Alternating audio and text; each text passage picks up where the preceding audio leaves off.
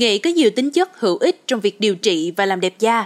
Tuy nhiên, ăn nghệ không phải lúc nào cũng là tốt cho sức khỏe, thậm chí có thể gây ra nguy cơ nghiêm trọng như suy đa tạng và sốc phản vệ, có thể đe dọa tính mạng của người sử dụng. Vì vậy, nghệ không phải là lựa chọn phù hợp cho tất cả mọi người. Có những trường hợp nên đặc biệt tránh sử dụng nghệ. Vậy đó là những trường hợp nào? Hãy cùng khám phá chủ đề này trong podcast ngày hôm nay.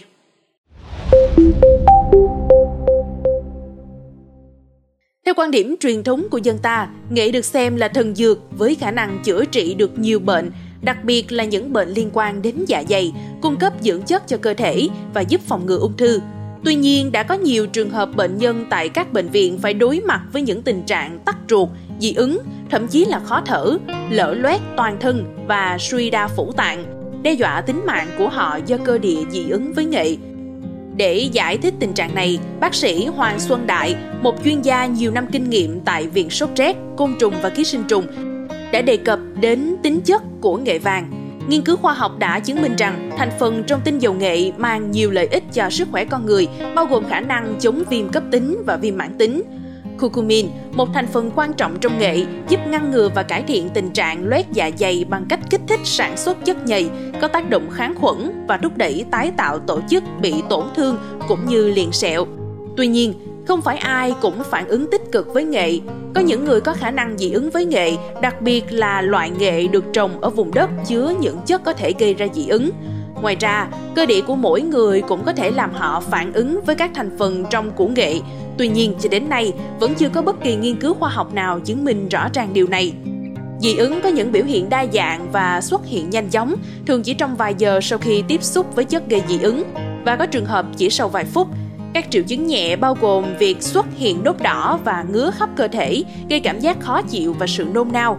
Trong trường hợp nhẹ, triệu chứng có thể tự giảm đi sau vài giờ, nhưng ở các trường hợp nặng hơn, bên cạnh triệu chứng nổi ban và ngứa, còn xuất hiện các vấn đề như phù nề mặt, buồn nôn, đau quặn bụng, cảm giác nóng rát ở vùng thượng vị, tiêu chảy và khó thở. Có trường hợp nguy kịch khi người bệnh phản ứng theo kiểu phản vệ dẫn đến tình trạng nguy cấp và tử vong. Bác sĩ Yên Lâm Phúc từ Bệnh viện 103 cho biết, nghệ là một vị thuốc tự nhiên có tính kháng dị ứng mạnh mẽ, chủ yếu nhờ vào hoạt chất sinh học curcumin Tuy nhiên, một số người lại phản ứng dị ứng với nghệ do chứa các axit béo thực vật. Chúng thường nằm trong tinh dầu của nghệ và có khả năng gây ra dị ứng mạnh mẽ. Trong mỗi 100g nghệ, chúng ta có khoảng 9,8g chất béo dạng này.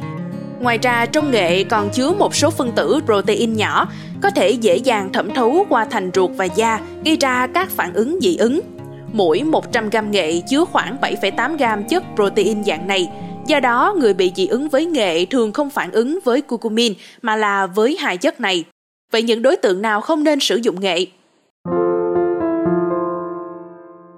một Phụ nữ mang thai Tinh bột nghệ chứa chất làm giảm khả năng đông máu, gây chảy máu và kích thích cổ tử cung đối với phụ nữ mang thai.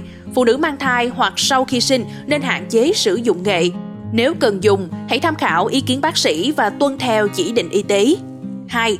Người đang bị bệnh thiếu máu Tinh bột nghệ có tác dụng làm tan máu ứ động và máu bầm trong cơ thể.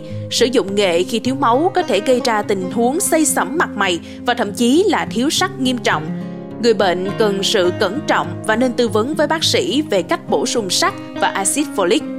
3. Người bệnh tiểu đường Hàm lượng curcumin trong nghệ có thể giảm lượng đường trong máu, gây rủi ro cho người bệnh tiểu đường người bệnh nên tham khảo ý kiến bác sĩ trước khi dùng nghệ để đảm bảo rằng tình trạng đường huyết được kiểm soát một cách an toàn. 4. Bệnh nhân trào ngược dạ dày Dù có tác dụng hiệu quả trong việc điều trị rối loạn tiêu hóa và dạ dày, nghệ có thể tương tác với thuốc kháng axit, làm tăng axit dạ dày và gây ra đau. Không nên sử dụng nghệ cùng với thuốc kháng axit. 5. Người bệnh sỏi thận Nghệ chứa nhiều oxalat có thể gây hình thành sỏi thận khi liên kết với canxi oxalat, Người bị sỏi thận và tắc nghẽn đường mật nên đề phòng khi sử dụng nghệ.